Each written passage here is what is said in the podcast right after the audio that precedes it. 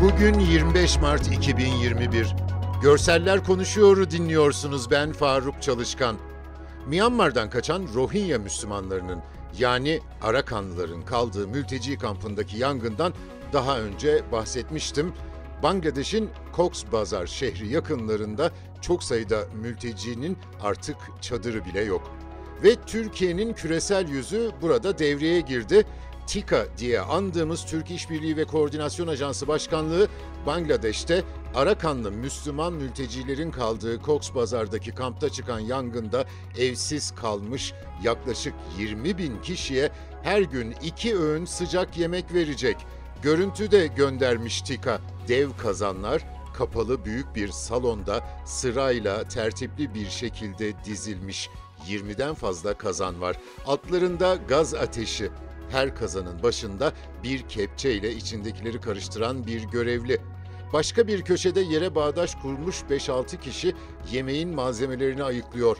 Herkes maskeli. Sonra iki kişi kazanlardan birini başka bir yere taşıyor. Bir fotoğrafta bordo renkli tika yazılı Türk bayrağı damgalı bir battaniyeyi çocuklarına getiren bir adamı görüyoruz. Adamın üzerinde bir gömlek altında peştemal.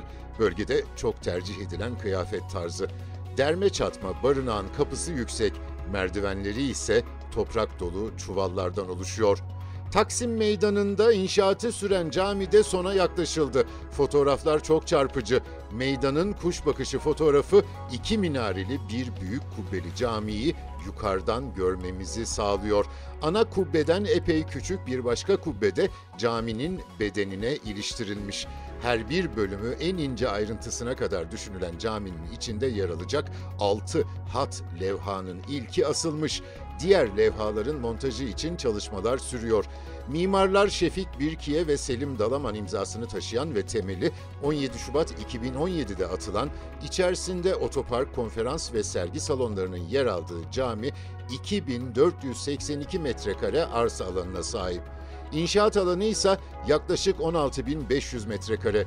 Caminin içindeki boyama işlemlerinde sona gelindi. Namaz alanı, ahşap duvar kaplamaları ve camlara korkuluk takma işleri yapılıyor. Caminin ana kubbesi için kurulan iskele de artık söküldü. Çok güzel süslenmiş. Alttan bakınca kubbe camiye hükmediyor. Hattat Davut Bektaş ve Nakkaş Adem Turan'ın imzalarını taşıyor eserler. Caminin içinde yer alacak altı hat levhanın ilki olan Allah lafzı asılmış durumda. Beyaz bir çemberin içinde kahverengi zeminde. Ayrıca asılacak diğer hat levhalarda Muhammed, Ebu Bekir, Ömer, Osman, Ali isimleri yazıyor. %99'u tamamlanan caminin Ramazan ayı içinde ibadete açılması planlanıyor.